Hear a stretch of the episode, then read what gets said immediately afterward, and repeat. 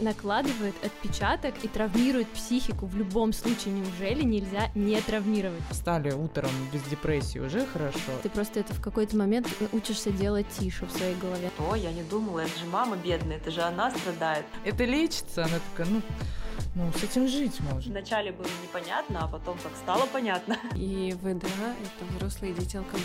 Какие слова, Марина, всегда говорит? Повтори, пожалуйста.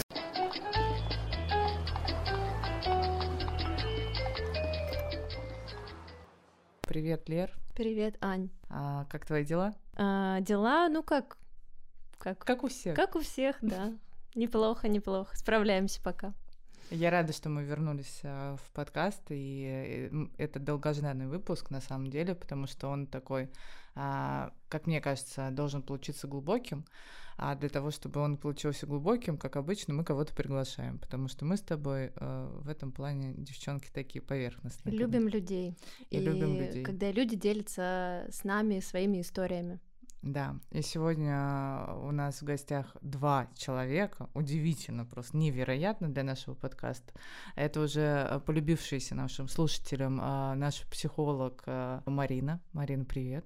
Девочки, привет. Вот. Привет. Вот, моя хорошая, понимаешь, сразу оп, и расположила Надеемся, людей по, что по, после последнего нашего выпуска с Мариной вы все обзавелись личным психотерапевтом. Такая пожелание. Да и вообще в целом это очень актуалочка. И сегодня у нас на связи из Санкт-Петербурга из своей прекрасной, красивой квартиры на фоне а, Таня Мин. Таня, привет.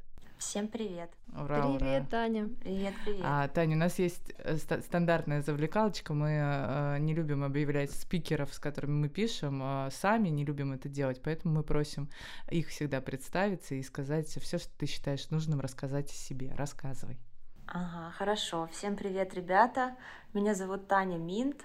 В основном меня знают через мой блог, который я веду уже около семи лет и хотелось бы продолжить, но это уж как получится. Вот, меня знают в основном а, за счет того, что я делилась, делилась своей историей а, о том, как менялось мое пищевое поведение, вот, делилась с девочками всем известными проблемами о том, как бы сделать из себя красавицу, стройную, красивую, а, чтобы такого поесть, чтобы похудеть. Вот, а, пока я этим всем делилась, а, ко мне пришла орда с такой же проблемой, вот, и мы как-то вместе выбирались из этой ситуации, чтобы прийти к какому-то возможному, насколько возможному принятию себя своего тела. По ходу всей этой моей истории жизненной я создала фитнес-проект, фитнес-проект, в котором не обязательно худеть а за там призы и все такое. Вот, я пропагандирую здоровые отношения со своим телом, здоровые отношения со спортом. Короче, здоровье пропагандирую, а не идеалы красоты. Вот, если вкратце, то так. А, и вкусняшки. И вкусняшки, да. Пропагандируешь э, вкусняшки, потому что я на тебя подписана, и, конечно, Танины а, завтраки, еда, которую она ест, это потрясающе. Вот. Ты уже что-то готовила по Танинным рецептам? А, снигерс. Э, мы с Таней вместе часто готовим. Мои... По ее рецепту. Обожаю просто все свои рецепты. Да, да, да. Все такие рецепты. Вот эти мои любимые рецепты. Блинчики из Яндекс Доставки тоже Тане тоже нравятся. Она очень часто их рассказывает. А, такой подход к готовке, Лер, мне тебе, нравится. Тебе близок, да. Да. А, на самом деле, а, очень удивительно, да, вот после представления а, Тани себя как спикера, очень удивительно, что мы записываем а, тему родителей вместе с Таней. Но я могу сказать, что по последним а, сторисам а, и вообще о, Таниному блоку, когда я увидела, как а, твой папа приходит в мастерскую, твой папа и твоя мама приходят в мастерскую к тебе рисовать, потому что Таня сейчас уже свободный художник, не побоимся этого слова, она это скрывает немножко в описании себя, но я могу ее назвать. И она уже продает свои э, картины похлеще, чем многие художники, которых мы знаем а, они приходили рисовать в ее мастерскую, и это было самое трогательное, ну, с точки зрения взаимоотношений, что я видела в последнее время, потому что это вот такая какая-то ненаигранная искренность э, родительства и детей, это очень круто. Поэтому Таня у нас в выпуске про родителей. Да, и выпуск про родителей мы действительно очень долго собирались, планировали написать. Мы действительно очень долго думали э, о том, хотим ли мы действительно поделиться, да, историями этими, потому что они не всегда, вообще взаимоотношения с родителями, это не всегда просто, и зачастую к каким-то хорошим, да, качественным отношениям приходят люди уже в довольно зрелом возрасте со своими родителями, либо вообще не приходят. Мы сегодня поговорим на тему взаимоотношений с родителями, и Марина нам тоже а, расскажет с психологической точки зрения. Что мы все больны. Да, об этих, э, об этих проблемах.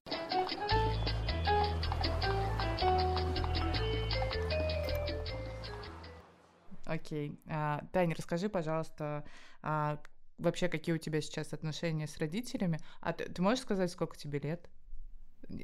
Да, мне 31 год. Мы все, все плюс-минус ровесники. Мне в этом году 33. А мне нет. А тебе нет. А ну, все плюс-минус. Плюс-минус. Я чувствую себя ребенком. Я тоже. Это хорошо. Расскажи, какие у тебя, у тебя в твоем возрасте э, взаимоотношения и отношения с родителями, и как они, в принципе, строились, а, вот какие были переломные моменты, возможно, или наоборот, поддерживающие? Ну, основной переломный момент, мне кажется, начал происходить, когда я пошла в личную терапию, и я хоть каким-то образом начала осознавать что я вообще думаю о родителях, какие у нас отношения. И все это оказалось для меня очень сложным. Даже сейчас, чтобы ответить на вопрос, а какие наши отношения, я, наверное, прежде чем ответить, сломаю себе мозг. Вот. Но они явно в последнее время идут на сближение, и что-то теплое у меня получается в этом всем отловить. Вот. Ну, это все происходит благодаря вот моему опыту в личной терапии. Угу. А у тебя был такой период, э, э, я думаю, что сейчас Марина тоже поделится вот этими периодами. Просто я когда зашла в терапию, и когда, ну, логично, что мы пошли в детство, в разбор, вот это все. И у меня был период, когда я прям, знаешь, садилась и думала, ну, не, не то, что я ненавижу своих родителей, ну, ненавистью это сложно, но я такая, типа, what the fuck? Ну, типа, ну, твою ж мать, ну, почему нельзя было нормально? У тебя было такое? У меня скорее прослеживалась больше тема то ли избегания, то ли для меня как бы все было все нормально. Вот, когда меня спрашивали, какие у тебя отношения с родителями, Тань, я такая, ну, у нас все нормально. Вот. А самое большое открытие для меня, насколько все ненормально. И типа я такая, what the fuck, как типа я жила вообще все, все это время. Вот, то есть вначале было непонятно, а потом как стало понятно. и, и вот э, тогда я действительно немножко прифигела, и заходить глубже в эту тему мне было тяжело и до сих пор тяжело. Mm-hmm. Да, вот здесь э, я тоже скорее больше про отрицание. Ну, то есть моя история, она тоже больше связана с каким-то, наверное, таким э, нежеланием идти очень глубоко, потому что мне было страшно вот это как-то все исследовать. Тяжело, в общем, это было. Я тоже много, я очень долго отрицала, что у меня вообще есть какие-то проблемы с родителями. Вот. Марин, расскажи про форматы взаимоотношений с родителями. Есть ли какие-то вот схемы, да, уже отработанные, отработанные да, взаимодействия угу. детей и родителей? Или это всегда супер индивидуальная история абсолютно? Безусловно, это все индивидуально, но зависит от травмы родителя. Какая была изначально травма родителя?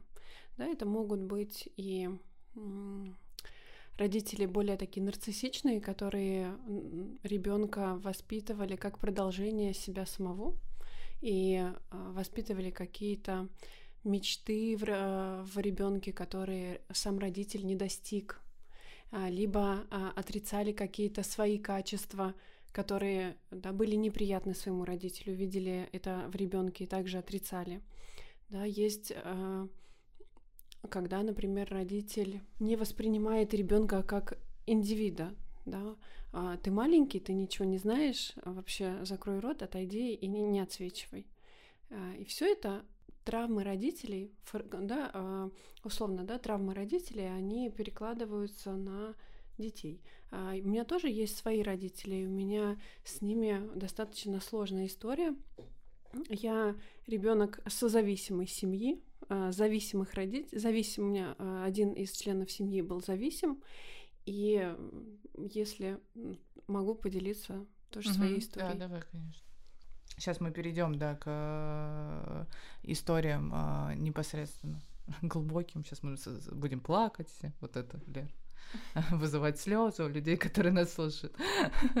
На самом деле, а, мое слово паразит вернулось на самом деле. Я каждый подкаст с ним борюсь, и мне кажется, я скоро буду деньги людям платить. Типа, посчитайте, сколько раз я сказала в эпизоде, и я перечислю на ваш э, счет в не заблокированную санкциями банки, конечно же, теперь. А, я хотела сказать, что э, вот у меня, э, я понимаю, да, что все все растет из детства, все мы из детства, но я вот смотрю на Таню. Я вот сейчас, Тань, буду говорить как человек просто, который наблюдает за тобой в Инстаграме. И я э, вижу, как бы, ну, понятное дело, что я вижу определенную картинку, образ, да, который складывается. Передо мной э, долго, там, несколько лет, мне кажется, я на тебя подписана, человек, из образа, которого я вижу, как бы красивая, счастливая э, девушка с, с мужем, с котами, с квартирой, с амбициями, с проектами и с охрененным внутренним стержнем. а, которого нет у многих. Ну, то есть вот этот предпринимательский стержень, когда ты берешь на себя ответственность за всю команду, за проект и херачишь, это как бы, ну, реально не у всех. Тань, ты когда вошла в терапию и когда начала разбираться в детстве, в родительстве, ты не отслеживала, ну, типа, это как-то сказывается на тебе, твои взаимоотношения с родителями, которые были выстроены с детства, поэтому ты такое, или, ну, не было ли у тебя каких-то связей и тех качеств, которые ты на себя сейчас можешь принять? То есть я вот, например, четко понимаю, откуда у меня а, моя вот эта самостоятельность, да, скажем так, потому что в детстве был ряд а, моментов взаимоотношений с родителями, когда я была взрослым в нашей семье. Есть ли у тебя какие-то такие штуки, которые ты можешь провести аналогию? Ну, мне кажется, что сложно сказать, хорошо это или плохо, вот просто как есть, что я в чем-то преуспела, но мой двигатель — это э, желание достичь какого-то признания, э, ценности свою доказать для других, для родителей, для себя самой.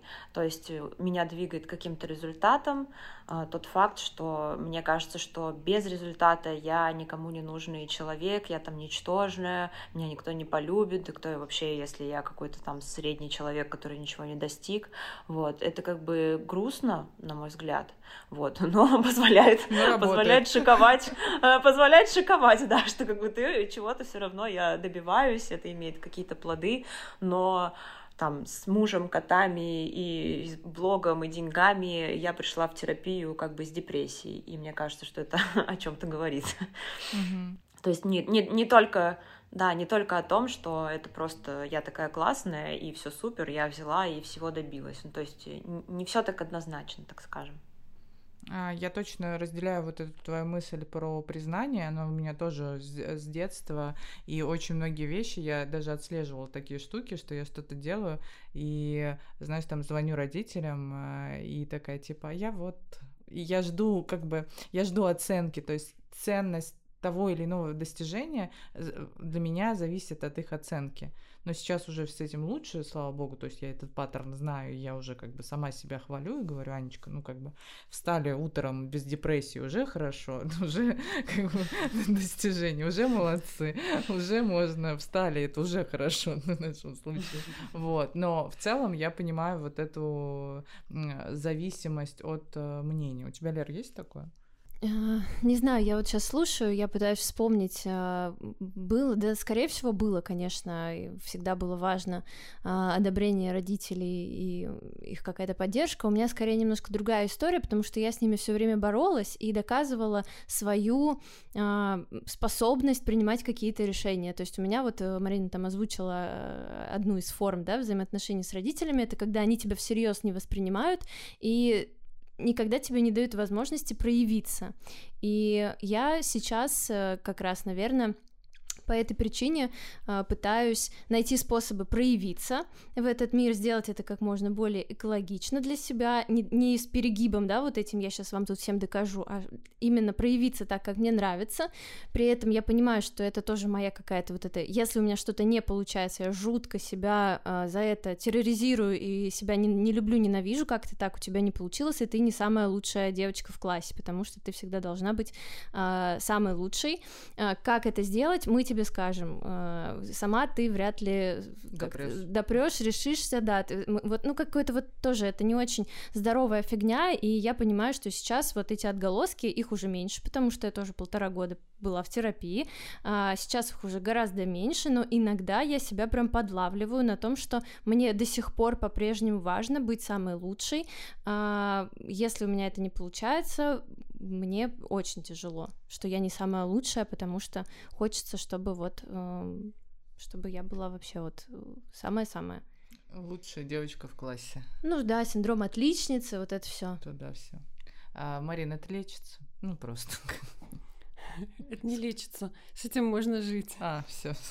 Мне кажется, это просто как э, уменьшение или увеличение звука на типа на громкость. Ты просто это в какой-то момент э, учишься делать тише в своей голове. Но все равно вот даже сейчас я говорю, у меня есть все равно какие-то долетают вот эти вот периодически, несмотря на то, что я достаточно сильно это уменьшила в своей жизни.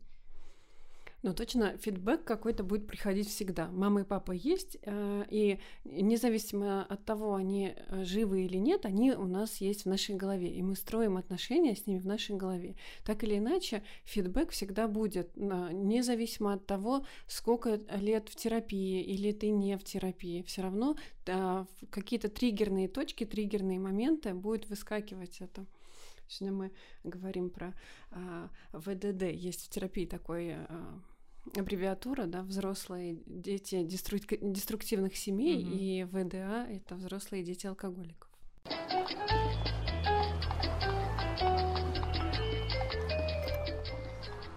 Я, знаешь, всегда, когда хожу к психологу, мы вот три года копаем а, детство, я все в один день пришла и сказала, а, Арсений, а, закончится это когда-нибудь? Ну, типа, мы столько копаем. Он сказал, а, никогда. И я такая, я каждый раз на Марину такая, это лечится? Она такая, ну, ну, с этим жить можно. Ну, отголоски вы все равно. Я такая, да ёп твою мать. Сколько денег потрачено, да. Но не впустую. Это хорошее вложение.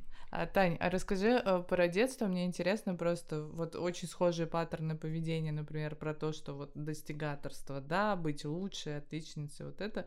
А, э, тебя ругали в детстве? Ну, то есть, вот, например, в моей семье а, а, методы наказания были, ну, типа, прям у меня родителям, то есть у меня взрослые родители, папе сейчас 75, а маме 68, ну, то есть они прям, мама меня родила там в 36 лет, и а, я пришла на э, долгий период ее климакса в какой-то момент в мое воспитание. Это вообще там разные взаимоотношения. Но у нас дома прям, ну, типа, не разговаривать со мной э, месяцами, папа мог не разговаривать, это было нормой. Таким образом, папа показывал свое наказание, что он, э, типа, меня таким образом наказывает за что-то. Вот я поругаюсь с мамой, и он, не разбираясь, значит, может, вместе мы в одной квартире жили. Ну, как бы не в самой большой. Это здесь мы с тобой можем хотя бы разойтись. Это в соседнем месяце человек со мной не разговаривал. А у тебя были какие-то такие истории про наказание, поощрение? Как это выстраивалось? Ты сейчас рассказ... рассказываешь, и я думаю, вот э, история про то, что Иногда кому-то, например, хочется, кого родители подзаебывали, вот чтобы они их, например, не подзаебывали, чтобы просто отвалили, типа, и все. Любим, любим тебя, дочь, все, живи. А вот у меня было примерно так: любим тебя, дочь, и все вообще ничего, от меня ничего не ждали, меня там мало за что ругали, очень редко, и мама даже говорила, я тебя ругаю просто потому, что я тебя слишком мало ругаю и вообще почти не ругаю, поэтому иногда можно и поругать, ну типа с, с ни с того ни с чего. У меня такой был диссонанс. Да, да, у меня был такой диссонанс все время, когда, например, мама мне разрешала, например, ходить в гости на ночь э, к подружкам, разрешала, А потом в какой-то день в году был такой, типа, ты чё, куда это ты собралась? Я такая, что? Это было очень сложно для моего понимания, то есть этой логике никакой не поддавалось, несмотря на то, что мне даже объясняли, в чем причина, но я не могла этого понять. И как бы моя личная проблема в том, что мне все время казалось, что я ненужная, что от меня ничего не хотят, а значит не верят. Ну, если от меня ничего не хотят, значит, наверное, и не верят, что я вообще что-то могу. И я сама также стала не верить, что я что-то могу. И вот э, запустился вот этот процесс, чтобы что-то смочь, чтобы доказать себе, что я могу, чтобы доказать другим, что я могу. Вот, поэтому я не могу сказать, что меня как-то жестко наказывали, там меня били или обзывали или еще что-то. То есть все было как бы как бы хорошо, mm-hmm. да, многие бы об этом мечтали только, чтобы меня не трогали и говорили, делай, что хочешь. Но просто вот в такой моей индивидуальной истории это отразилось на мне вот так, что мне, мне казалось, что я просто никому не нужный человек, и людям вокруг, моим родителям все равно, что со мной будет, где я буду работать, э, там, чего я достигну, чего я хочу, что меня беспокоит. То есть это ничего, как будто бы было им неинтересно.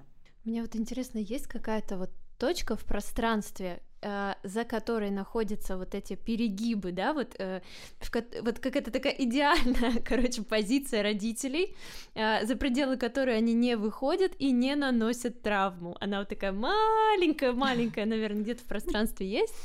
Ну, скорее всего, нет. Ну, просто вот здесь тоже, да, оно, как ни крути, оно так или иначе, вот в ситуации стани, когда, да, родители давали возможность делать все, что хочешь, это для чего-то на что-то повлияло все равно в будущем будущем, на какие-то на, на, на поведение. У Ани обратная ситуация, там у меня тоже другая. И так или иначе это накладывает отпечаток и травмирует психику в любом случае. Неужели нельзя не травмировать? Нет, нельзя. нельзя. Все, закругляемся. Закругляемся. Я можно тоже скажу? Э, я когда затрагивала тему вообще своего материнства потенциального, там, да, нет, э, мы с психотерапевтом этого касались, и как раз вот э, речь шла о том, что как страшно рожать детей, чтобы потом вот они все равно будут несчастные, как на это решиться, если ты все равно знаешь, что ты травмируешь, можно ли не травмировать, на что он мне тоже сказал, что идеальным родителем быть невозможно, каким бы ты ни был, ты травмируешь свой, своего ребенка, и все, что там, он все это расскажет своему психотерапевту. Типа, это просто, вот даже не стоит в этом сомневаться, э, так и будет. Я такая, ну, ну окей. Мне кажется, просто стоит э, начать откладывать своему ребенку на терапевта в будущее. Это будет вообще супер классным решением и подарком на 18-летие. На 18 он пропьет еще. Надо ну вот поближе к 30. 25. 25. Ну реально, на 18 ты подаришь, он что, э, купишь? А можно отправить в 11. А в 11 лет в терапию, серьезно? Или пораньше. А есть какой-то порог входа? Дети вообще, да, с самого с, с малого возраста могут заниматься? Из я, я знаю точно, что мои коллеги берут а, детей и в 5 лет, и даже 4. Охренеть. Это а... если нет никаких проблем, ну то есть как бы просто, да, базово. То есть есть бывает, когда ты находишь какую-то проблему. Наверняка ребенка. у них есть какие-то проблемы. Да нет. Уже. А, опять-таки а, здесь запрос родителей. С моим ребенком что-то не так, исправьте, подшаманьте, а, чтобы он у нас был нормальный и вменяемый, да. Но по факту ребенок это некий всегда симптом, который происходит и показывает ту атмосферу, которая происходит в семье. Да, он что-то делает за родителей которые не могут выразить какие-то переживания друг другу, а, либо там, не знаю, мама может э, не а, злиться на папу, это будет делать э, ребенок, а, дерясь в школе или еще как-то, да, легализовать эту агрессию, да, или, например, ну, мама, почему-то у меня все мама, мама, ну пускай мама, ладно. Сегодня можно, Марина. Сегодня можно, да. Или, например, мама не, не может а, выражать какую-то нежность к папе. Да, и ребенок это будет тоже как-то компенсировать каким-то способом. И вот интересно, а, важно здесь всегда рассматривать а, симптом ребенка как а, что он делает в семейной системе. Это всегда симптом семейной системы. Блин, офигеть. Вот Таня тоже говорит, я, говорит, общалась по поводу, ну, переживаний на тему того, что буду мать. Тань, тебе не только, то есть, ну, ну задумайтесь, не только выносить э, ребенка, родить а, и обеспечить его, как бы, жизнь первое время точно 24 на 7, так тебе потом еще надо как здравому родителю контролировать свое общение с мужем, при этом, наверное, работать, выстраивать бизнесы и воспитывать ребенка. Нахрен оно мне все надо? Зачем, зачем я баба, да? Нет, Почему я женщина? А перед материнством еще необходимо отсепарироваться от родителей, ага. почувствовать свою женскую часть, почувствовать, что свое материнство почувствовать. Но это прежде надо, а, ну как, ментально, психологически родиться, Нужен чек-лист, короче, новый. А, ментально-психологически родиться есть, а сепарироваться есть, Э, забеременеть есть. Мужа только не нашла я. В моей ситуации все есть, но как-то пока Ищу донора. Ищу донора, да. Причем там тоже должен чек-лист быть, знаешь, а не абы кто, Это планировался глубокий выпуск. Но мы как всегда все все оборжем. Потому что невозможно на тему родителей говорить. Ну, типа, э, мне... Серьезно. Я согласна с тем, что травмы есть у всех, и, э, ну, как бы мы, мы реально наносим а, неосознанно окружающим людям наши подружки могут идти э, к психологу и говорить, я услышала эту фразу от близкого мне человека, а в детстве мы с родителями 24 на 7. Ну как тут вообще, ну это невозможно а, не наносить какой-то опыт. А, Тань, а, Блиц, вопросы, я буду задавать тебе вопросы, исходя из своей, своего опыта. А, ты уходила из дома когда-нибудь? Нет. Ни разу? И даже... Нет, но я думала, но не решилась. Не решилась. Вот, видишь. Не, у меня да. есть смешная история, простите. Я вспомнила свою. Когда мой молодой человек рассказывал, что он хотел уйти в детство или ушел, короче, из дома, где-то два часа гулял, никто не заметил, он вернулся, и никто не заметил. Ну или там сколько-то, пять часов он гулял. Никто не заметил, что он уходил, а он так злился, он мне рассказывал эти чувства, как он переживал, я сейчас уйду, я всех вас брошу. Пошли вы нахер, я все, я ухожу, ушел, вернулся, и никто даже не заметил такая, ну, да, пришел да, да. кушать будешь? Это очень смешно. А уроки ты сделал? Я тоже не уходила, я все время ссыковала, что я куда я пойду. Мне все время говорили там, в порыве ссоры, уходи, давай, все, проваливай. А я не могла, потому что я такая, блядь, ну куда?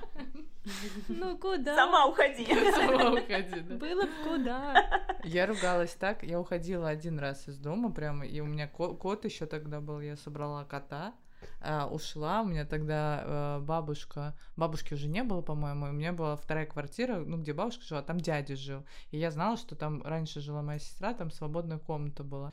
И я пришла туда, просто позвонила, ну, типа, в двери, дяде сказала, скажешь маме, что я тут, я на тебя обижусь там на всю жизнь. Но это было уже, в, ну, типа, лет 17 мне было. И я целую ночь на матрасе в этой комнате с этим котом проспала. Ну, конечно, дядя сказал маме, что я там. Ну, он позвонил, сказал, дочь твоя вот эта сумасшедшая, она здесь с котом. А у меня аллергия, так что вы давайте тут как-то миритесь. Типа, ну и мама на следующий день позвонила. Но я помню эту ночь, я себя чувствовала просто э, я даже не знаю, просто бунтарем. Я думала, все, сейчас я как бы всех на место поставлю. Хер там плавал, конечно же, я вернулась домой, и никакие наши проблемы не решились, потому что это не выход но это было смешно. Марина, у тебя есть история про уход из дома? У меня есть несколько историй, мне вспомнилось, но это не про уход из дома было, но это вообще такая трешняк. А, так как у меня родители зависимые, и мне периодически казалось, что ну, меня, не знаю, про меня забыли, вообще мной не интересуются. С одной стороны, мне мама давала очень много свободы, и в этом было много кайфа, да, вот, а, как наша героиня говорит, у меня они говорили, да, мы тебе доверяем, э, в смысле, э, для меня это много доверия, да, как раз-таки mm-hmm. тебе родители давали столько много доверия, а, они были настолько уверены в тебе, видишь, а ты чувствовала, что они тебя в этот момент отвергают или не любят, да, а, а у меня бабушка, наоборот, такая была очень властная и очень а, такая... Она прошла войну у меня и всех держала в кулаке. И я помню, я пришла со школы, был, наверное, класс первый или второй, и э, был снег такой, у, нас, у нее частный дом, она пошла, закрыла на замочек дверь, пошла его ключ ложить куда-то там в укромное местечко, а я написала слово «хуй». Мне так было интересно, как он пишется, а, а, читается наоборот.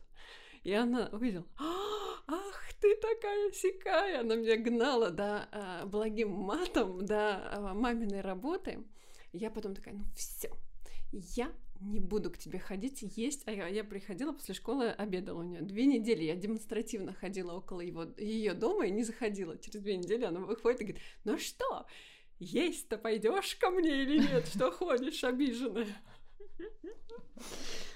Ты прочитала, как наоборот будет? Запомнила? Конечно. Ну, просто Если надо написать, Марин, не стесняйся. У нас э, подкаст открытый для всего. Это очень смешно. Эти детские истории, да, это прям... Тогда это было, в этом было столько драмы, это было прям а, очень, ну, это, это прям было все. Ну, то есть это либо вот смерть, либо как бы вот... Либо отпустите меня на свиданку. Да, да, да, то есть это же так проживалось очень все серьезно, и мне кажется, мои родители явно на это на все смотрели, на мои какие-то истерики, как на вот, ну, типа, ну, конечно, она вообще, ну, не, не, не короче, не воспринимали это всерьез. И мне как раз это тоже меня очень сильно обижало, потому что у меня вот как раз-таки история обратная. У меня не было доверия, и мне нужно было все как бы согласовывать всегда все свои действия. Это забавно, да. И поэтому я очень боялась пакостить. Я никогда не пакостила. Я была таким очень-очень при... приличным, примерным, прилежным ребенком, потому что еще так воспитали, что нельзя ни в коем случае ничего. Я такая, а, ну ладно, тогда нет. А я, видишь, я не пакостила, я только а, научилась писать, и у меня было столько много любопытства. Ты любознательная. Да, я любознательный ребенок была.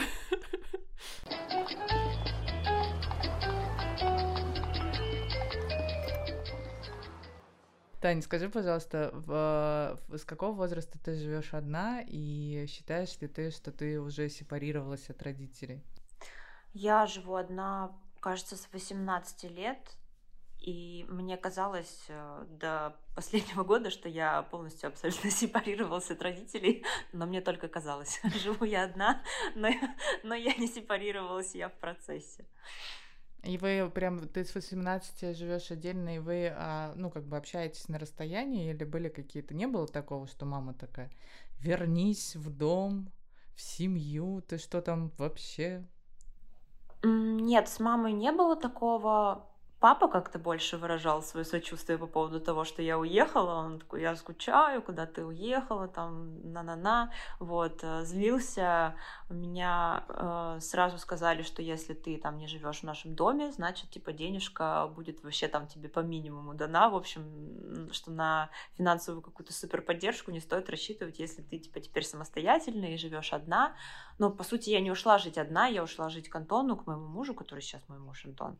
Вот, я к нему ушла из родительского дома, и мы так с ним вместе до сих пор живем. Вот. Мама не имела ничего против этого. Ну, по крайней мере, она не выражала это мне никаким образом.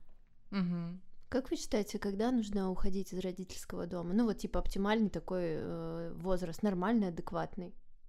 В семь. В школу, школу пошел. Я вот жутко я переживала, знаю, что я в 22 ушла из, из родительского дома. Мне казалось, это очень поздно. А пока жила с родителями, все мои сверстники уже жизнь прожили, а я вот только вышла и такая, здрасте. Как за квартиру платить? Да, взрослая жизнь. Мне кажется, что нужно делать это по достижению совершеннолетия, когда ты считаешься самостоятельным человеком, я думаю, нужно как можно быстрее научиться действительно им стать, потому что, ну, родители не должны тебя содержать там всю твою жизнь. По сути, ты вырос как бы и вали. Согласна. У меня было так, я в 20 ушла. Ну, я вот, э, в принципе, опыт был схожий, с, э, как у Тани, потому что я тогда встречалась с молодым человеком, и мне кажется, когда у тебя появляется, ну, как бы, любовь уже такая осознанная, да, это уже не, не в девятом классе, а в таком, вам логично уже, как бы, ныкаться по каким-то углам уже, ну, не гоже, как говорится, и ты просто, ну, вы договариваетесь, что давай жить вместе, давай. Вот у меня так было э, с бывшим мужем. Ну, как бы у Тани хорошая история, а у меня плохая. Видишь, что она тоже в противовесе сегодня. Ну, то есть, как бы нормально. На самом деле, история Таниных отношений я вдохновлена, потому что для меня это с точки зрения, ну вот, как бы того, что я вижу, опять же таки, я всегда делаю пометки, потому что то, что мы видим в социальных сетях, понятное дело, что, ну, да, разное. То, что я вижу, это, знаешь, такое, я такая, блин, ну вот люди же могут так, херово тучу лет, в моем понимании, ну, то есть прям реально херово тучу лет. Значит, это возможно и у меня. То есть я как бы вот всегда такую галочку делаю. Еще у них лысые коты, как и у меня, поэтому, ну, здесь вообще просто... М- может быть, Таня, возьмете Аню к себе? Мне кажется, ей будет хорошо. Удочерите меня, э, я не буду ходить к психологу, если, чтобы ты не переживал. Это, кстати, популярный запрос от моих подруг и знакомых «Удочерите меня».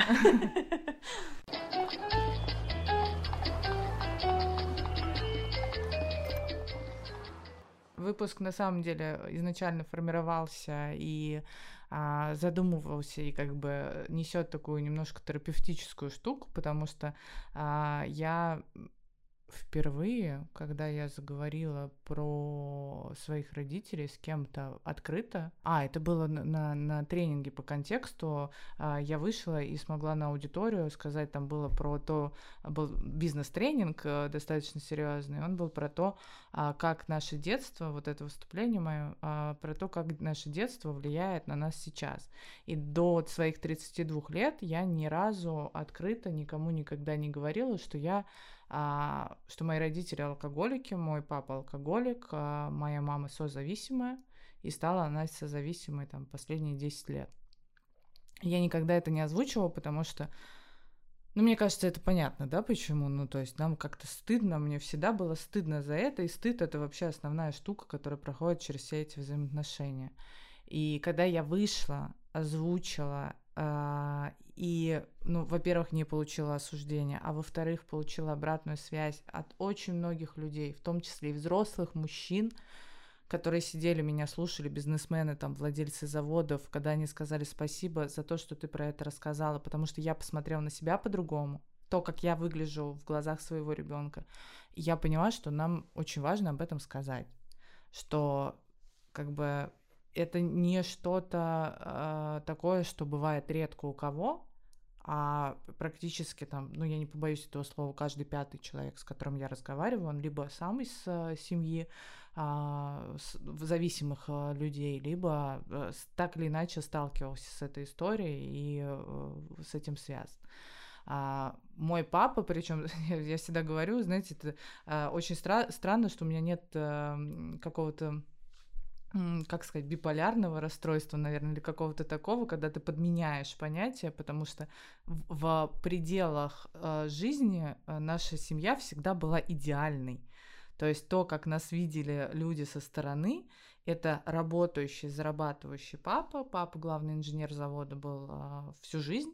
Э, и мама, которая э, домохозяйка, занимается с ребенком, и э, вот там дом строятся дома, делаются ремонты в квартирах, покупаются машины.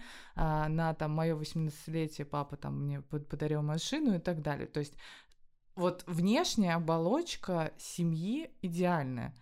И когда, ну, если разбирать то, что есть внутри, я, наверное, своего папу не помню в детстве трезвым. Ну, наверное, ну вот прям так, чтобы я какой-то отрезок времени помнила, я не помню. То есть папа всегда приходил с работы, у нас э, рядом с работой, е... ой, с... рядом с домом есть гараж, где он ставил машину, и он всегда приезжал в гараж, напивался, приходил домой.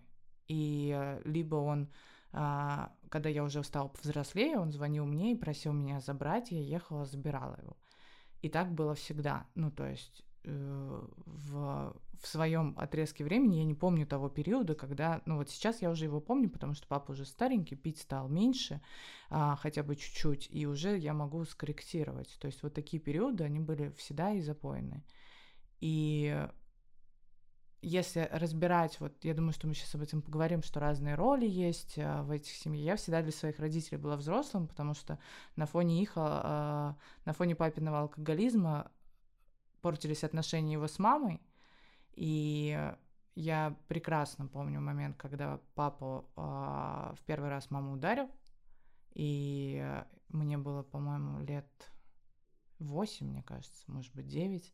Мы были на даче, и за счет этого портились их взаимоотношения, и мама всегда пыталась меня сделать взрослой, потому что ей казалось, что я на это могу повлиять, и она всегда приходила ко мне и говорила, иди поговори с папой, чтобы он не пил. И я до сих пор думаю, блядь, ну что я могла сказать 8 лет, но вот с того момента я стала взрослой для своих родителей, для себя, для всех вокруг на всю свою оставшуюся жизнь. То есть я взяла вот эту позицию, и мне кажется, что вот в момент первой этой сказанной фразы вообще у меня ушло детство вообще куда-либо.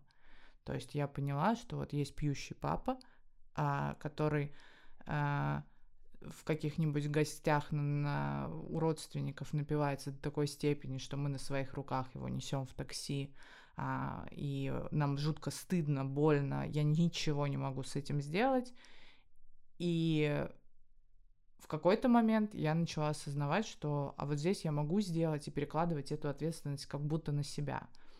Несколько там лет назад у моей мамы, ну, она стала созависимой 10 лет назад, э, не признает то, что она пьет. А у мамы там несколько лет назад было несколько инсультов.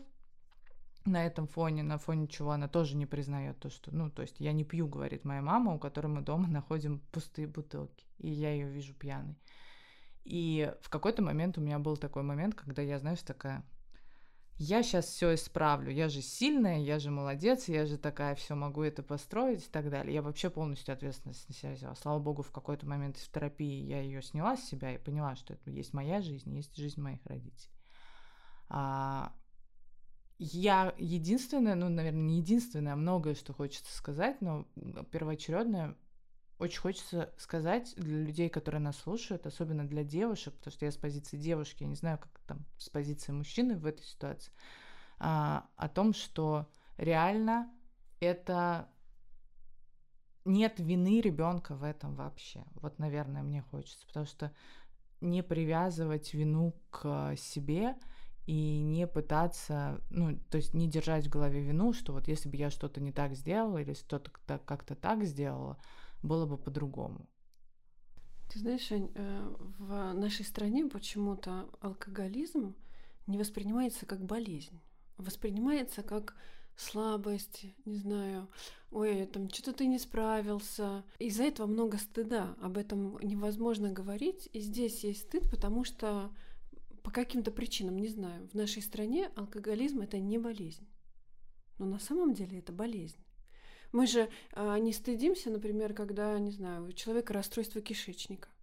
Мы же не, не мы наоборот как-то ему сопереживаем и поддерживаем, mm-hmm. да? Почему в нашей стране так?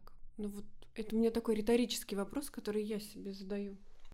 Да, и вот э, самое интересное, что ты, да, испытываешь э, э, действительно, если там условно твои родители, ну, я сейчас там грубо говорю, э, потерян слух, ты не испытываешь стыд Угу. Ну, типа, папа болеет, он не слышит. Он просто сейчас тоже стал глуховат, и я тоже такая. А когда э, родители э, зависимы, ты испытываешь, ну, когда родители алкоголики, ты испытываешь жуткий стыд на эту тему. Мне кажется, сложно очень э, так воспринимать алкоголизм, потому что Одно дело, когда у человека пропал слух, и он как бы не сам себе уши выколол, а другое дело, когда ты видишь, что человек как будто бы сам принимает это решение в себя влить сейчас э, столько алкоголя, но это его выбор как будто бы. Вот. Вроде бы и болезнь, но с другой стороны как бы заставляет э, все равно видеть это как какое-то, не знаю, там самоубийство медленное или что-то в этом духе. И и, и мне кажется, что у нас в обществе не принято говорить вообще о своих проблемах, о любых, и как-то больше принято все решать э, внутри, mm-hmm. не выносить там ссоры из избы, и, ну, в общем, как-то не плакаться, не ныть, а вот взять там все вот это вот самому, все порешать, понести, ни на, никого, чтобы не перегружать, чтобы никто за тебя лишний раз не волновался. Ну, то есть это как будто бы менталитет, что ли, такой. А, не выносить ссоры из избы, да, он же вообще, ну, как бы... Моя мама никогда не озвучила за всю эту жизнь, она ни разу не озвучила, что папа алкоголик. Ну, то есть она не сказала, она не, ни разу, ну, он выпивает, ну, он много пьет, ну, ну, вот он перебрал там, но мама никогда не сказала, мой муж алкоголик, и он ведет, ну, то есть никогда не было взаимоотношений, никогда не озвучивалось, это все всегда замалчивалось. Всегда в семье все замалчивалось, папины пьянки замалчивались, а, мои переживания замалчивались, мама чаще была на его стороне, чем, ну, то есть она не понимала, почему я истерю, когда а, там папа пришел пьяный и дебоширит, то есть она а, наоборот считала, что это все надо замалчивать. Со мной, логи... ну, понятное дело, со мной никто не, не садился за стол и не разговаривал на эту тему. И да, правда, в деструктивных семьях очень жесткие границы. Как ты говоришь, не выноси ссор из избы, да, потому что стыдно. Угу. Нас же сразу осудят.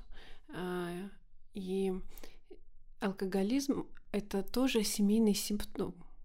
А, в этом виновата оба, и зависимый, и созависимый, да, и а, мне хочется, наверное, создать некий портрет в начале и зависимого, и портрет созависимого, и вы тогда поймете, почему они коннектятся вместе, да, если а, девушка созависимая, и вот поставь ей 99 мужчин не пьющих, и одного пьющего, она выберет этого одного пьющего интуитивно.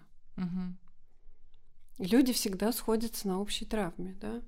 И вот зависимой, ну, характерная вообще черта для зависимого – это эмоциональная незрелость, то есть это некая остановка в духовном росте он не умеет выражать свои чувства, такая а, алекситимия. Я не знаю, что я чувствую, я не знаю, что со мной происходит. Опять-таки, это было связано а, с ситуацией, которая была в его детстве. Это ему когда-то не разрешали чувствовать, не позволяли, а, его переживания обесценивались, да. И вот а, из-за этого создается очень много напряжения, что человек начинает это запивать. А, также характерна для зависимого низкая толерантность к фрустрации. Что это такое? Это неспособность переносить крушение, какие-то надежды, либо а, недостижение какой-то цели. Вот для зависимого это невозможно. Тогда появляется много тревоги, а, агрессия очень сильно подавляется, и тоже возникает вот это напряжение, которое также запивается. Ну вот наша жизнь, да, она полна фрустраций, и мы с этой фрустрацией справляемся, да, мы не убиваемся, мы не расстраиваемся, что нас что-то, да, расстраиваемся, что у нас что-то не получилось, да. Алкоголик это просто не может переносить, и он это запивает. Угу. Также да, для зависимого характерна низкая самооценка, с одной стороны, да, а с другой стороны прили... при... Э, величие при этом. Да, и вот а, чем больше я пью, тем больше я начинаю хорохориться. Да? А, если я не пью, я чувствую себя там униженным, никчемным, а как только я выпиваю, у меня жизнь налаживается, все вообще становится веселее, жизнь играет новыми красками, и вот алкоголь позволяет быстро переключиться с одного состояния на другое. Также алкоголик не может выносить ошибки, и это страх ошибки, перфекционизм — это то, что его разъедает. И как только он совершает ошибку, он начинает также это запивать, потому что очень много тревоги, напряжения, э, стыда в этом, э, и он начинает это запивать. Э, и характерное вообще э, чувство, которое для зависимого, это вина. Она полностью пронизывает зависимого. И э, опять-таки это все идет из его семьи он в своей семье был э, когда-то во всем виноват. Он виноват был вообще за то, что он родился, он был виноват. И вина вот э, постоянно регулирует, да, условно, вышел из запоя, и здесь как раз-таки регулятор вина. И дарит цветы, и домашку делает, и он такой хороший угу. папа, и полы помыл, и все. Но при этом у него есть чувство вины, и это еще больше усугубляет все положение. И он а, из-за этого из-за той вины, которую он испытывает, больше напряжения, и он опять начинает а, скандалить, а тут же полиция, а тут же опять покаяние, и это постоянный цикл из раза в раз, из раза в раз, из раза в раз. А созависимый если мы рассмотрим портрет созависимого, да, то тоже для созависимого будет э, характерна низкая самооценка, но э, при этом постоянно будет критика, критика себя.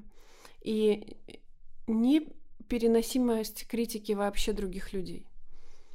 Э, даже вот если созависимому делаешь комплимент, да, он будет виноватиться. Ой, да что ты, и вообще мне платье старое, да не-не-не-не-не, и это будет обесценивать, да. Созависимого мы будем слышать также часто «я должен» в разговоре, там «я должна это, это, это, это сделать, это, это, это». И вот это вот стремление помогать другим, вшито как будто бы в созависимого, потому что он не верит, что вообще его можно любить просто так, потому что он есть, а не потому, что он там что-то не сделал или не помог кому-то или еще Про нас Таня, мне кажется. Просто так любить без всего. Для созависимого также еще характерна и заморозка своих чувств. Он, а, вот, алекситимия тоже присутствует здесь, да, я не чувствую, потому что это опасно, и а, вообще способ справиться со своими переживаниями рядом с а, зависимым это депрессия. Я тогда ухожу в депрессию, угу. и я ничего не замечаю, вообще все хорошо, и вот, кстати, для жен алкоголиков еще характерно то, что чем а, они, знаете, как выносливость повышается эмоциональная, чем больше а, болезнь прогрессирует у зависимого, тем больше повышается эмоциональная выносливость. Да, тем вот страдания свои больше и больше, больше и больше они не замечаются просто. Такая толерантность к своим страданиям. Вот как ты, Ань, правильно говоришь, э, э, в доме э, разрешены только те чувства, прости за тавтологию, которые разрешены. Да? Mm-hmm. Вот э, очень важно, чтобы была семья такая приличная с виду, чтобы никто ничего не подумал, э, чтобы вот не, не дай бог за, заметят, что что-то не так, не дай бог узнают, что что-то не так. И сам созависимый человек, да, что-то для этого делает, он подкрепляет вот эту зависимость э, у, господи, опять тавтология, прости, зависимого. Угу.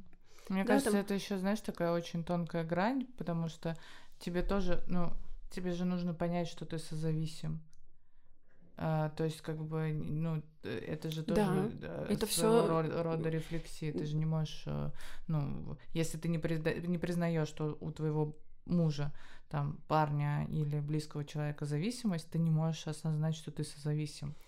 Даже если это признается э, и говорится, да, вот там мой муж алкоголик, но не признается своя созависимость, да, да, я тогда там не знаю беру и развожу э, водой водку там, либо иду покупаю э, или мама я так делала, да, или иду покупаю малька, чтобы, ага, вот у него голова болит, ну что, он сам пойдет, да, вот позорится, лучше я ему принесу там, и, и это все как-то поощряется. Э, опять-таки это делается для того, что чтобы не столкнуться со своими переживаниями, со своим страхом. Ага, я вот останусь одна а, в одиночестве, а я вот вообще такая никому не нужна. А, и это приводит к тому, чтобы опять-таки вот это все подкреплять. У меня э, реально вот Марина сейчас говорит, а я вспоминаю, что у меня а, мама, папа пил всю жизнь коньяк и пьет до сих пор, и мама а, выливала половину бутылок коньяка и разбавляла водой. А, ну, то есть она не могла вылить всю, потому что папа uh-huh. мог а, ее ударить или что-то еще, и она просто разбавляла водой, э, чтобы, ну, типа, меньше градус будет, и он может пить. И бутылки дома стояли просто всегда, несмотря на то, что, ну, как бы, там можно было бы их выливать или прятать, но дома и в гараже это было всегда. То есть вот это, это тоже тот момент, который ты говоришь, что подкрепляется чем-то.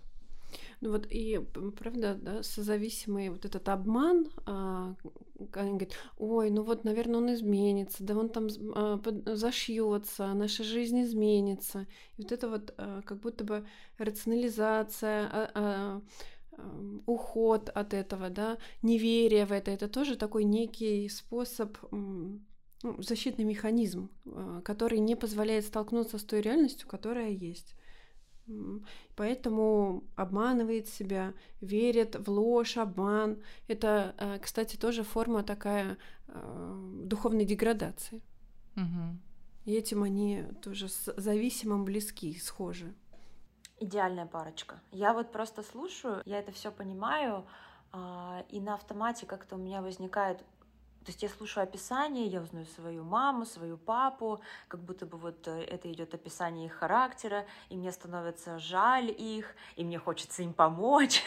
И как бы здесь, мне кажется, вот многие дети, они в ловушке в том смысле, что ты знаешь, как помогать, да, что нужно просто отправить всех к психологу, ты понимаешь их портреты, что вот это все изучено, там, я не знаю, есть способы лечения этого всего дерьма, но ты ничего не можешь сделать, то есть не получится, пока у людей не будет желание самостоятельно что-то изменить, хоть об стену головой ты разбейся, но ничего не изменится. И быть застрявшим э, в этой системе супер невыгодно для ребенка, потому что это все, это, я не знаю, это отнимает очень много времени, и не можешь жить полностью свою жизнь, потому что что-то вот из, этой, из этого круга тебя постоянно цепляет. Мне, например, мама любит позвонить, что э, сейчас вот рассказать, что происходит, и еще сказать, чтобы я не переживала.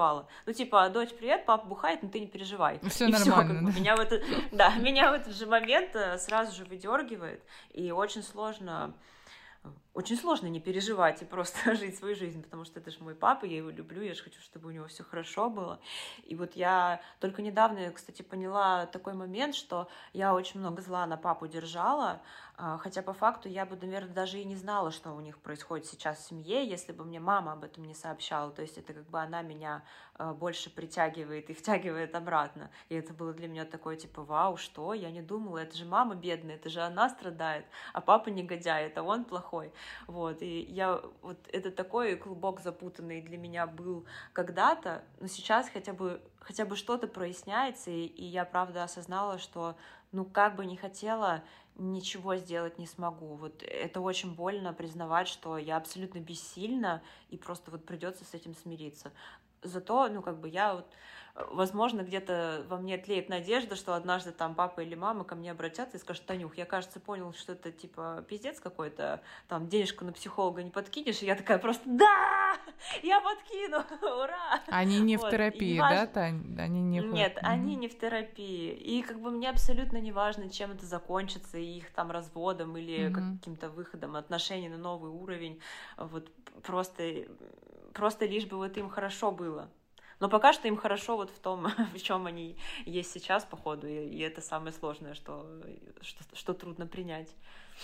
Блин, я прекрасно понимаю твои чувства, потому что у меня был момент а, в жизни, когда а, мне один человек сказал, у него папа пил, и, а я вот только вообще вот только осознала в этот момент, что вообще мои родители, ну как бы, когда ты видишь папу каждый день пьяным, ты не думаешь, что, ну вот с детства, ты не думаешь, что он алкоголик. Ты думаешь, что это норма. Или ну, что типа... это что-то странно. Да, да, ты да. не думаешь, ты думаешь, что ваша семья как бы хорошо живем. Ну, то есть, и тебе все вокруг же еще говорят, у тебя идеальная семья. А, и вот э, Виталик мне тогда сказал, когда я с ним делилась своими переживаниями, я говорю, ну ты понимаешь, я им звоню, они пьяные, я начинаю переживать, мне больно. А, и он мне сказал, Аня, ну тебе просто надо звонить по утрам.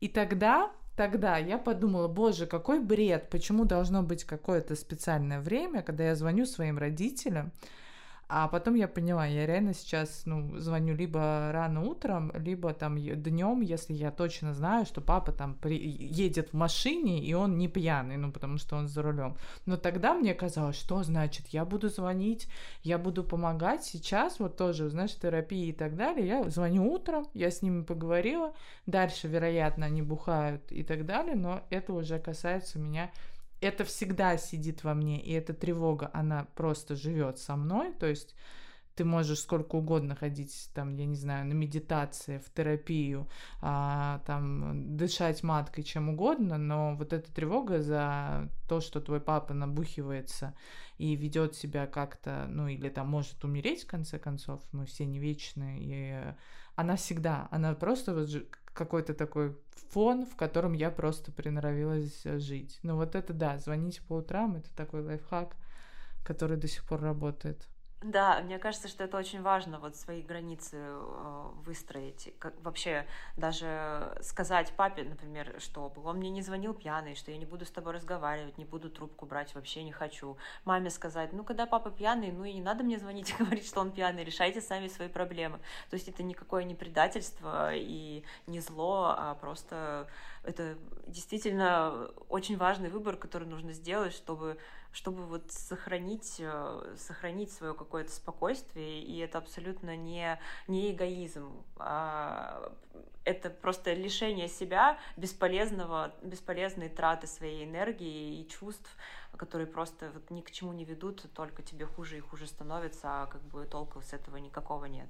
У тебя был период, Тань, когда ты играла в спасателя? У меня был э, вот этот, когда спасатель сейчас придет и всех спасет. И я была таким типа, эй, я сейчас все вообще здесь все сделаю. Сейчас все пойдут к психологу да, сразу. Все. Да, да, конечно. И то, что ты говорила, что ты являешься взрослым для взрослой для своих родителей, это тоже мне очень знакомо, что я чувствую себя, что я знаю лучше, чем они, что им нужно делать. Я не знаю, там в какой-то момент я начала обладать там большим денежным ресурсом. Я знаю, я могу там вообще вершить мама, ты сейчас переедешь в другую квартиру, я тебе сниму, я вам разменяю, и ремонт сделаю, и это сделаю, и тебя к психологу отправлю, и увлечения вам найду, и хобби, то есть я сейчас все просто сделаю, и типа вот э, владение деньгами как будто бы подпитало иллюзию о том, что, что я всемогущий, mm-hmm. и сейчас вообще только благодаря этому все решится, пока как бы в психотерапии я не ударилась лбом о стену о том, что это вообще не про это, и пока эти люди хотят,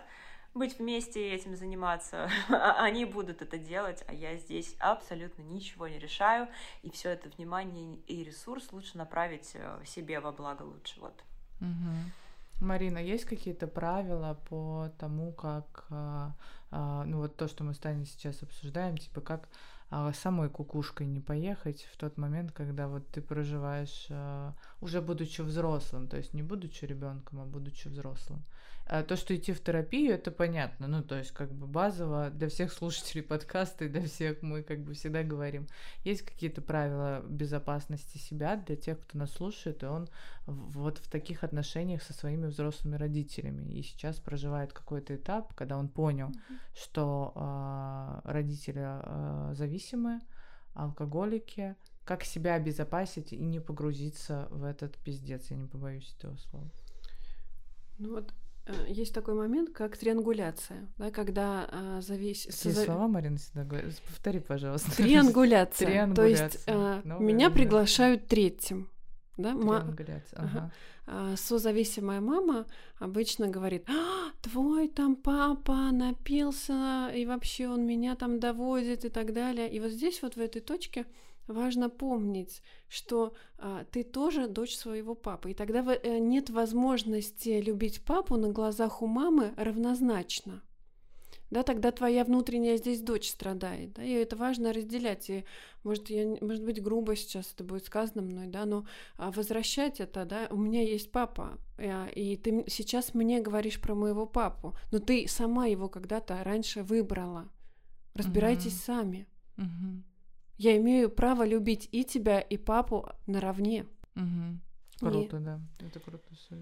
И э, точно ребенок, который живет в деструктивных семьях, э, однозначно уже имеет пограничный опыт и, дис- и депрессивный, и он э, сканирует, он подстраивается, он часто свое диффузное э, личность развивает, да, э, ложную личность, э, чтобы выжить. И в этом смысле уже у взрослого человека этот навык имеется, да, он иначе бы не выжил, не, не, да, вот есть, например, суицид а, чтобы ребенку выжить, а, либо надо подстроиться, либо Б, но это конечная точка, совершить суицид. Но тут это гнев, который не проживается ребенком и не проживается в семье, который направлен на себя. Важно еще себя окружать поддержкой, ведь это э, то, что всегда страдает. Ребенок в деструктивных семьях всегда остается один на один со своими переживаниями. Ему невозможно их никому не рассказать, да, потому что это табуировано, потому что там это стыдно, потому что это избегается. Не-не-не, у нас в семье все хорошо, у нас никто не пьет. И тогда ребенок остается один с этими переживаниями. И а, это та часть, которая точно страдает. Поддержки у, у этого ребенка очень мало. И важно, а, в, будучи взрослым, не знаю, находить стаю а, людей, которые тебя будет поддерживать не за то, что ты там что-то делаешь, а вообще потому, что ты такой есть, и вообще ты супер классный, у тебя там красивая улыбка, прекрасные зеленые глаза, и мы тебя любим просто так, да, и поддерживаем вне зависимости от того, какой ты. Вот важно находить этих людей. Угу. Таня, я тут сразу хотела задать вопрос, а ты, а, когда с Антоном начала встречаться, ты сразу рассказала о том, что в семье, или тоже был вот этот блок, знаешь, у меня часто возникает блок сейчас, когда я строю отношения, а, давненько это было, ну что ж, а, когда ты входишь в отношения, и я, ну, э, очень долгий период я боюсь признаться, что, знаешь, вот у меня вот такая семья, и я в ней росла и так далее.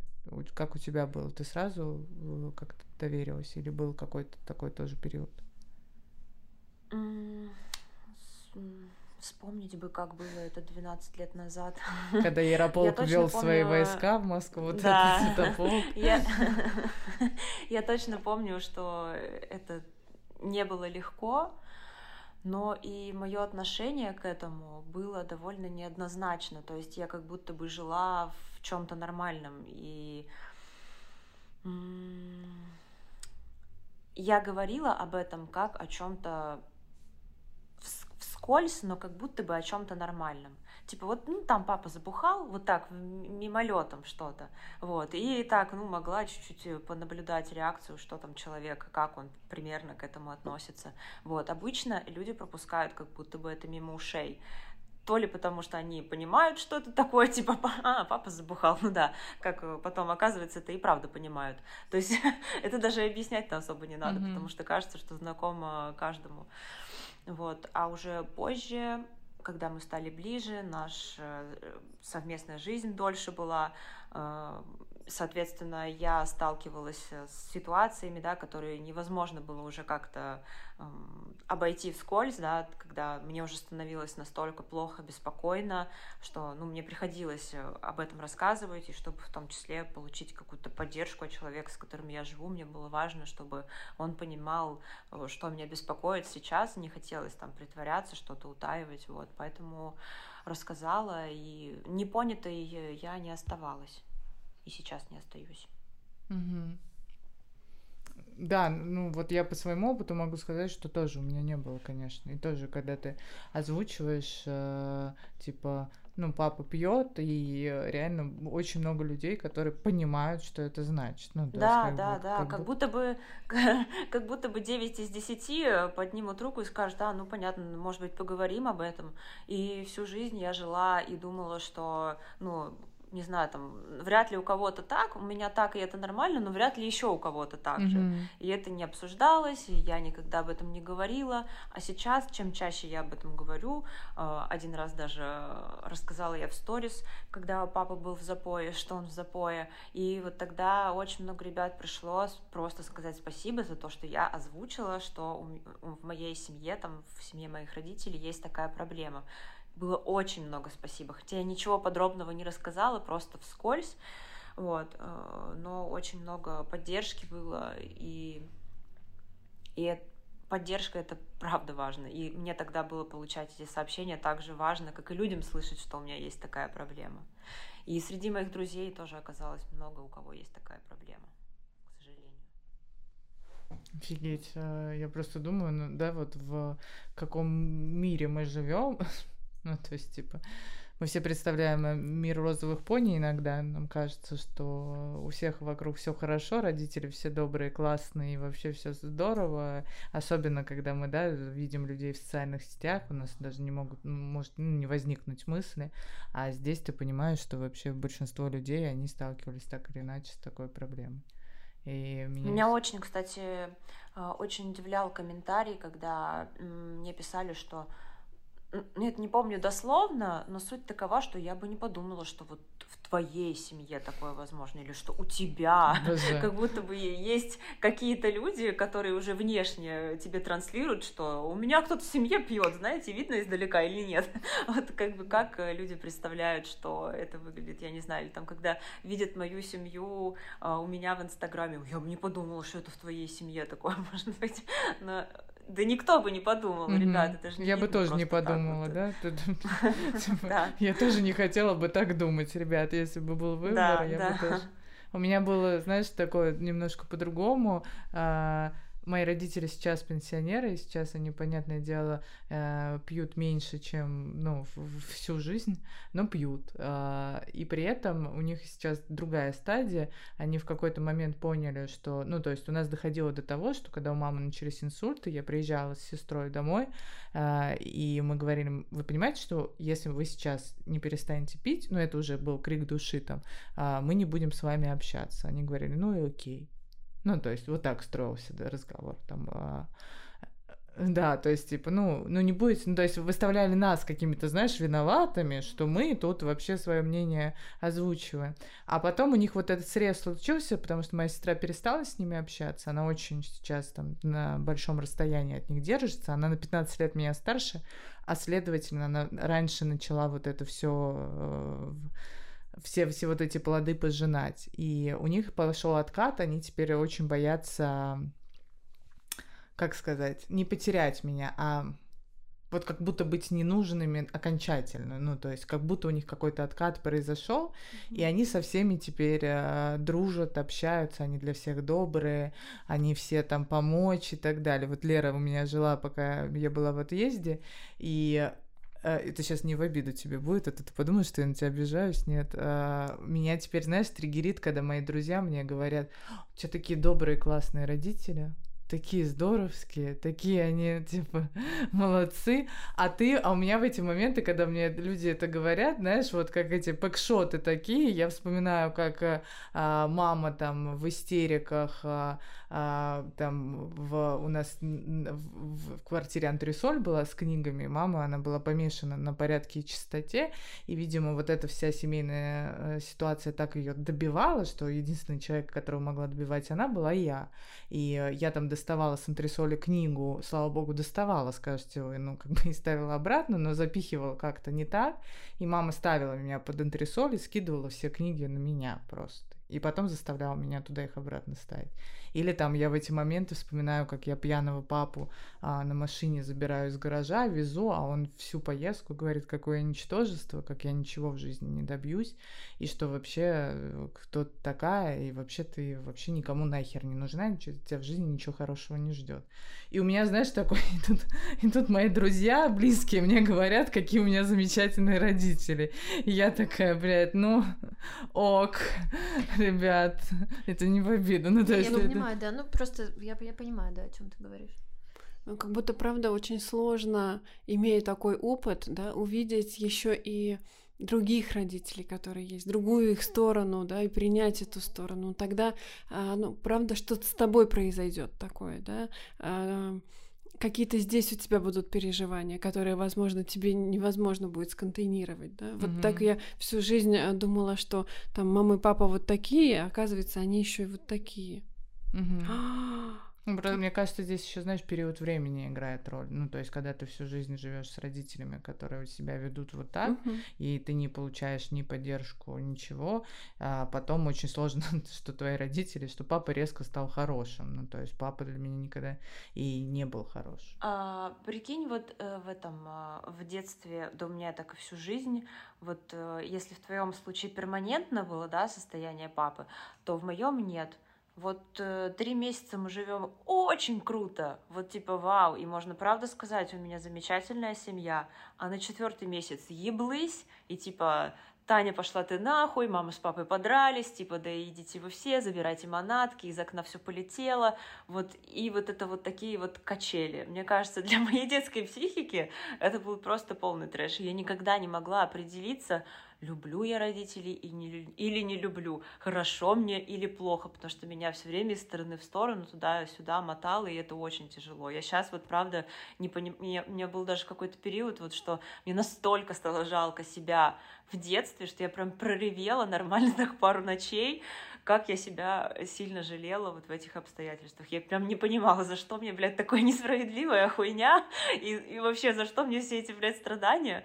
Вот, но это прям я отгоревала как будто бы свой прошлый вот этот момент, потому что, ну, в детстве я просто ничего не понимала, потом мне просто казалось, что да что я, типа, тут выпендриваюсь, все нормально, э, руки в руках, ноги в ногах, голова на голове, значит, типа, проблем нет. Вот, поэтому, ну, так, в общем, куча вариантов того, наверное, наверное, как это все бывает, и ни один из них, блин, не прикольный. Ни разу, причем, да, нельзя не, не сказать, сказать, что какой-то из них легче, знаешь, типа, как, когда три месяца хорошо, а потом один плохо, Танюша, это легче, знаешь, там, типа, чем когда пять месяцев. Ну, то есть такого абсолютно нет. Я, э, знаешь, э, Марин, хотела, наверное, сказать, вот у нас есть э, с Лерой слушательницы, которым там девчонки, которым сейчас 19 лет. А, и типа есть какой-то совет для них, что типа если они в такой ситуации, э, как будто, ну это я понимаю, есть общие советы, да, там для для взрослых людей, там, если у человека нет возможности пойти в терапию или может быть есть какая-то возможность, короче, что делать девчонкам, которые вот несовершеннолетние, знаешь, там подростки или 18-19 лет, э, если они оказываются вот в таких ситуациях, как были мы с Таней.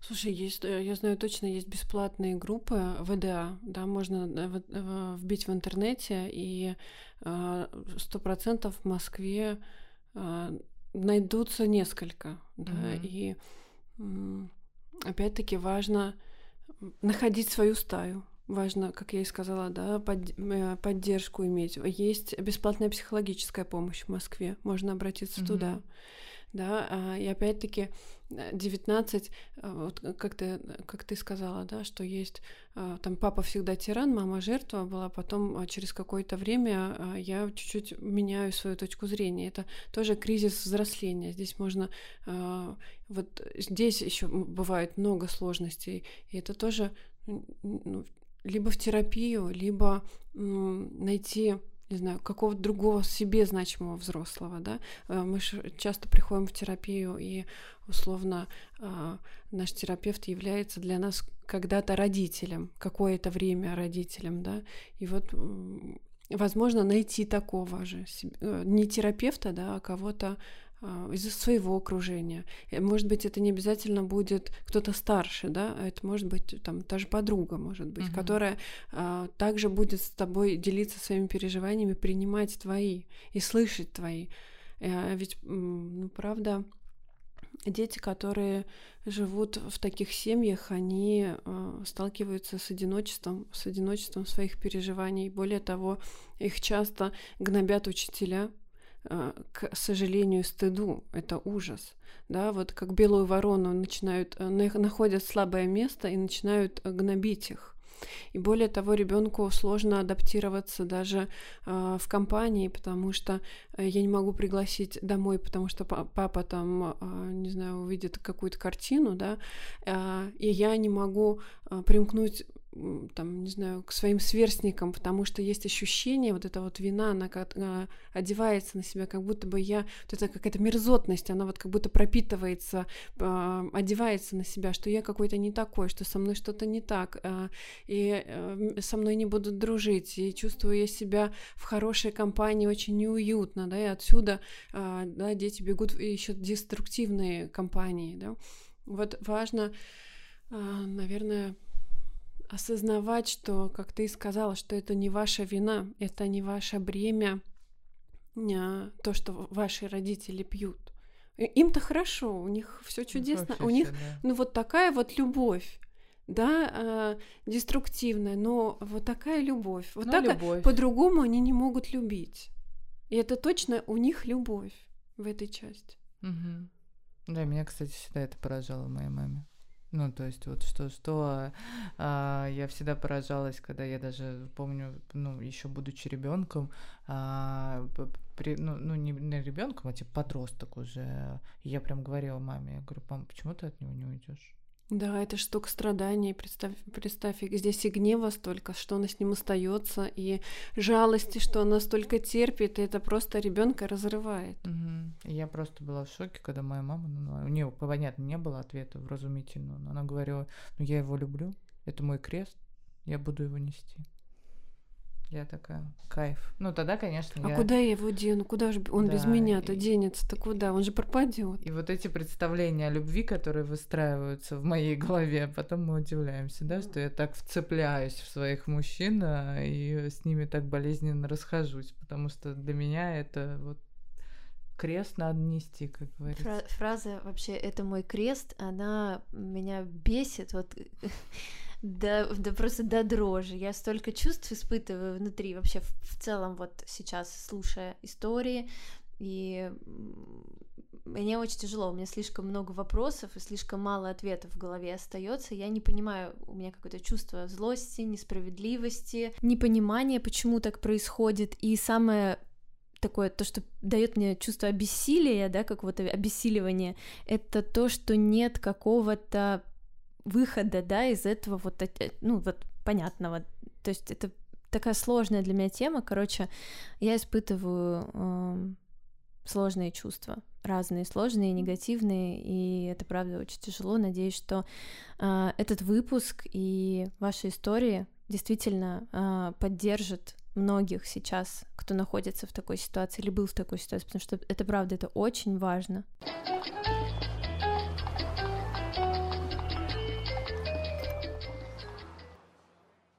Таня, я заранее хочу сказать тебе огромное спасибо тем, что ты поделилась. Э, я, я объясню почему. Потому что а, здесь, мне кажется, важно еще показать вот этот страх, который был у меня долгое время, и я так понимаю, у Тани был, а, что как будто в такой ситуации ты не можешь ничего добиться. Ну, как будто это твое какое-то бремя, и ты вот такой, знаешь, э, какой-то а, ужасный а, ребенок, который непонятно как воспитался и с такими родителями, обязательно тоже станет алкоголиком или а, что-то, ну, короче, как будто ты не можешь ничего добиться. И мне кажется, в этом плане хорошо, ну, наша история, что типа, я не скажу, что мы идеалы, знаешь, там добились всего, но как будто эти истории могут показать, что а, ты, ты, ты все равно остаешься личностью, ты отдельно от этой ситуации. Да, это очень больная, очень херовая ситуация. Ее нужно прорабатывать с психологом точно. А, точно нужно проживать ну, этот опыт и не пытаться от него откреститься. Но он на тебя влияет. Да, он влияет, но не так, что ты не сможешь ничего добиться в жизни. Ты все равно остаешься. Вообще по- по-разному влияет по-разному влияют. К тому же, что у нас же в жизни не только этот опыт, а еще кучу разных других, которые нас формируют. И мне кажется, что бы с нами ни случалось в жизни, это не может на нас поставить какой-то абсолютный крест, что мы там, не знаю, останемся никому не нужными, ничтожными и так далее. Ну, то есть мне кажется, с такой проблемой, как, не знаю, алкоголизм родителей сталкиваются очень большое количество людей, и все они вполне себе могут добиться чего угодно. То есть угу. не вижу в этом какой-то какого-то знаешь, что зачеркнуть этого человека, у него точно ничего не получится, или он точно какой-то плохой, или там прокаженный, это абсолютно не так. У тебя сейчас а, честные отношения с родителями, ты спокойно с ними, а, ну не то что спокойно, ты честно mm-hmm. разговариваешь на все темы, они все знают в твоей жизни. О моей жизни я думаю, что большую часть да, но я не могу сказать, что, во-первых, я хотела бы, чтобы мои родители знали абсолютно все о моей жизни, я бы хотела, чтобы чего-то они не знали. И я пока что еще, наверное, не до конца откровенна с ними в плане наших взаимоотношений, mm-hmm. и каким-то разговором еще только предстоит э, состояться, да, чтобы я могла полностью там открыть как-то без страха свои чувства, сказать свои мысли, Вот, это еще впереди, но я надеюсь, что получится. Когда-нибудь я дозрею до этого. Не без помощи терапевта, конечно. Да, потому что у меня было очень э, несколько важных этапов. Э, я сейчас мои родители вообще ничего не знают о моей жизни, но они знают как бы базово какие-то вещи, mm-hmm. а, но я помню, что э, я так собой гордилась э, внутренне, и часто сейчас ну, горжусь тем, когда я могу, знаешь, сказать э, какие-то вещи, которые мне не нравятся, я могу это озвучить. То есть я помню, что я приезжала к родителям на дачу, там мы сидели, обедали, и а, папа достал там бутылку коньяка или водки, я не помню, и я смогла ртом озвучить, что мне не нравится, что ты сейчас пьешь, и я бы этого не хотела.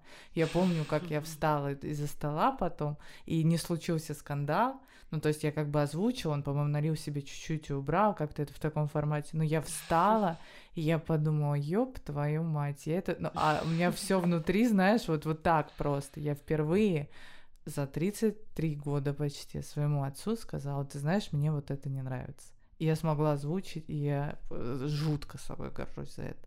И когда я вот такие... Я тобой тоже. Спасибо. Когда я такие маленькие шаги делаю и могу озвучить там какие-то такие штуки, как ты говоришь, да, там сказать маме, что там не нужно мне звонить из разряда, если папа выпил, не нужно, там это меня травмирует. Я тоже сейчас учусь говорить, что там ты мне звонишь пьяный, меня это травмирует, я не хочу. И я так собой горжусь, думаю, блин, охереть. Я взрослый, мать его, человек. Взяла и сказала. И вот, мне кажется, научиться озвучивать это вообще, типа, и честно сказать своим э, родителям то, что ты чувствуешь, это прям следующий level. И я уверена, что все мы его достигнем. Не зря же мы, Марин, в терапию ходим. Достигнем же, ты должна Конечно, сказать. Конечно, я знаю по своему опыту, это факт. Ну, точно, у нас у всех есть выбор. Тот опыт, э, который как калечка на нас э, наложился, да, он нас не определяет. Угу. У нас есть и другой опыт, и, и, и выбор у нас есть в жизни. Наверное, это, знаешь, в моменте иногда ты этого вообще не осознаешь. Да. Вообще, ты думаешь, что только так, и теперь только это. У тебя, кстати, Таня, я хотела спросить, у тебя на фоне этого есть... А, у меня бывают такие штуки, когда я начинаю чекать, алкоголик я или нет. Но я, по-моему, помню, что ты не очень много пьешь, но бывают у тебя такие моменты... Как думаешь, почему? Да, да, да, да, это тоже, кстати, интересная штука, когда ты блокируешь просто алкоголь в своей жизни, потому что думаешь, блядь, я так не хочу вообще. Да, есть такое. Я вот сейчас принимаю антидепрессанты и не пью алкоголь. И я такая, блин, да я всю жизнь принимала антидепрессанты, чтобы мне просто было нельзя.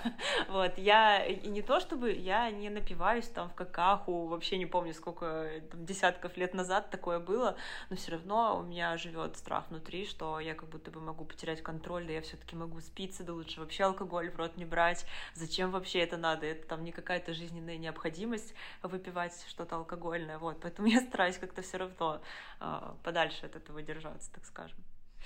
Реально, да, я просто с кем не разговариваю, все, кто из э, семьи алкоголиков, ну и кто это прознает, и кто в терапии, все такие, блин, ну, у меня, э, типа, каждую, каждую третью сессию своего терапевта я уточняю, если я выпил в пятницу три бокала вина, а не один за ужином, я алкоголик, знаешь, такие, это очень смешно, но это да, люди реально боятся. Это с чем-то связано, Марина? Типа такой, ну, понятно, с чем Конечно, он связан, да. ты растешь в этом. Есть какой-то фикс, по которому... Слушай, я вот писала диплом про алкоголизм. Я вот сейчас сижу и вспоминаю. А, есть а, три, три по-моему, стадии алкоголизма, да, и вот а, одна стадия, если ты выпиваешь больше, чем два раза в неделю, по-моему, так. Я могу ошибиться. У меня сейчас. тогда первая стадия, потому что в силу последних событий в мире я пью каждый день. Ну, то есть, как бы я реально. Э, а, и это нормально. И это нормально, да. Я, а я даже, знаешь, я Лере писала, я говорю, я пью каждый день и даже не переживаю. Хотя я всегда переживаю, я каждый раз чек. У меня вот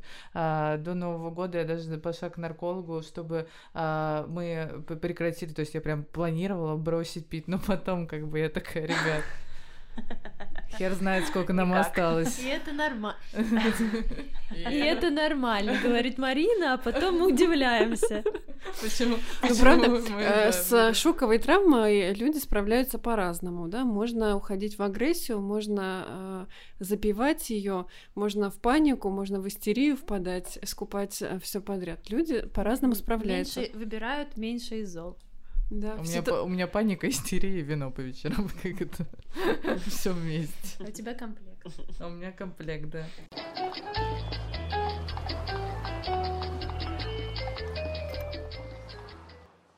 Давайте последнее, как бы такое, ну, как бы саммари сделаем. Таня, у тебя есть что-то, что ты бы хотела сказать всем, кто нас слушает, кто, может быть, действительно оказался в такой же ситуации, как и мы с тобой, и проживал этот опыт? Если что-то, что бы ты хотела сказать людям, которые могут сейчас слушать и быть в этом же? Да, хочется очень сказать, что вы не одиноки, друзья. Если вам так кажется, то это не так. И если кажется, что, не знаю, там, без личной терапии, на которой нет денег, там точно не справиться, и это там недоступно вам, а значит, там полный капец, это тоже не так. Несмотря на то, что я в личной терапии могу там себе это позволить, все равно личный терапевт отправляет меня на бесплатные встречи в ВДА. так что мне кажется, что это какой-то универсальный совет, а, правда, искать какое-то комьюнити, где ты, где тебя понимают, понимают, где ты не один, где ты можешь получить поддержку, и это самое-самое-самое главное. А, приезжай в Москву и будем ходить с тобой на бесплатные встречи. Мне тоже пора. Кстати, группы есть и в Петербурге, и вообще практически в каждом городе можно найти. Значит, может, мне надо в Петербург, э, чтобы увидеть с Таней и ходить на группу. Типа, Ань, ну там нельзя пить. А с вином? А, там нельзя пить. Так, ну, примерно сейчас, может быть, через полгода. Договорились. Марина, у тебя есть что-то, что ты хочешь? Я буду как это, знаешь, типа, хотите ли вы что-то сказать? Ты знаешь, я, наверное, скажу не как от а, идентичности терапевтической, я скажу от себя, от Марины Федоровой. У меня тоже был такой опыт, mm-hmm. и вы не одни. Я, я тоже через это проходила. С этим можно жить, а, можно добиваться абсолютно разного с этим опытом. И более того, справляясь, ты получаешь такой кайф. Я согласна, абсолютно точно. Давай, Лерненька. Наверное, ну, нужно стараться справляться, стараться справляться, искать поддержку разными вообще способами, кому какой подходит. А, только не э, переходить на вторую стадию алкоголизма. Справляйтесь на первый, вот держите вот этот уровень в, норме. А, на первый тоже нормально. Справляется, а, а не помогает. А, да, и помните всегда, что вы не одни. Все, я тоже хочу сказать, что согласна с вами о том, что э, очень важно найти свое комьюнити и в целом людей, которым ты можешь открыто об этом сказать, и то, что реально я уже думаю, что, ну, буду говорить за женщин, потому что у нас сегодня женщины а, говорят об этом. А, мне кажется, что мы можем вообще все совсем справиться, все сделать, все пережить. А, Таня, я тебе еще раз хочу сказать огромное спасибо, что ты поделилась с нами. А, ура, мы видим твою кошку. Не вам спасибо. Курочка сидит. И да, и а, как я, как я люблю говорить, хороших тебе антидепрессантов, знаешь, скоро эта херня вся закончится. Это относится ко всему вообще, да, в этом году. Все. Скрестила пальчики.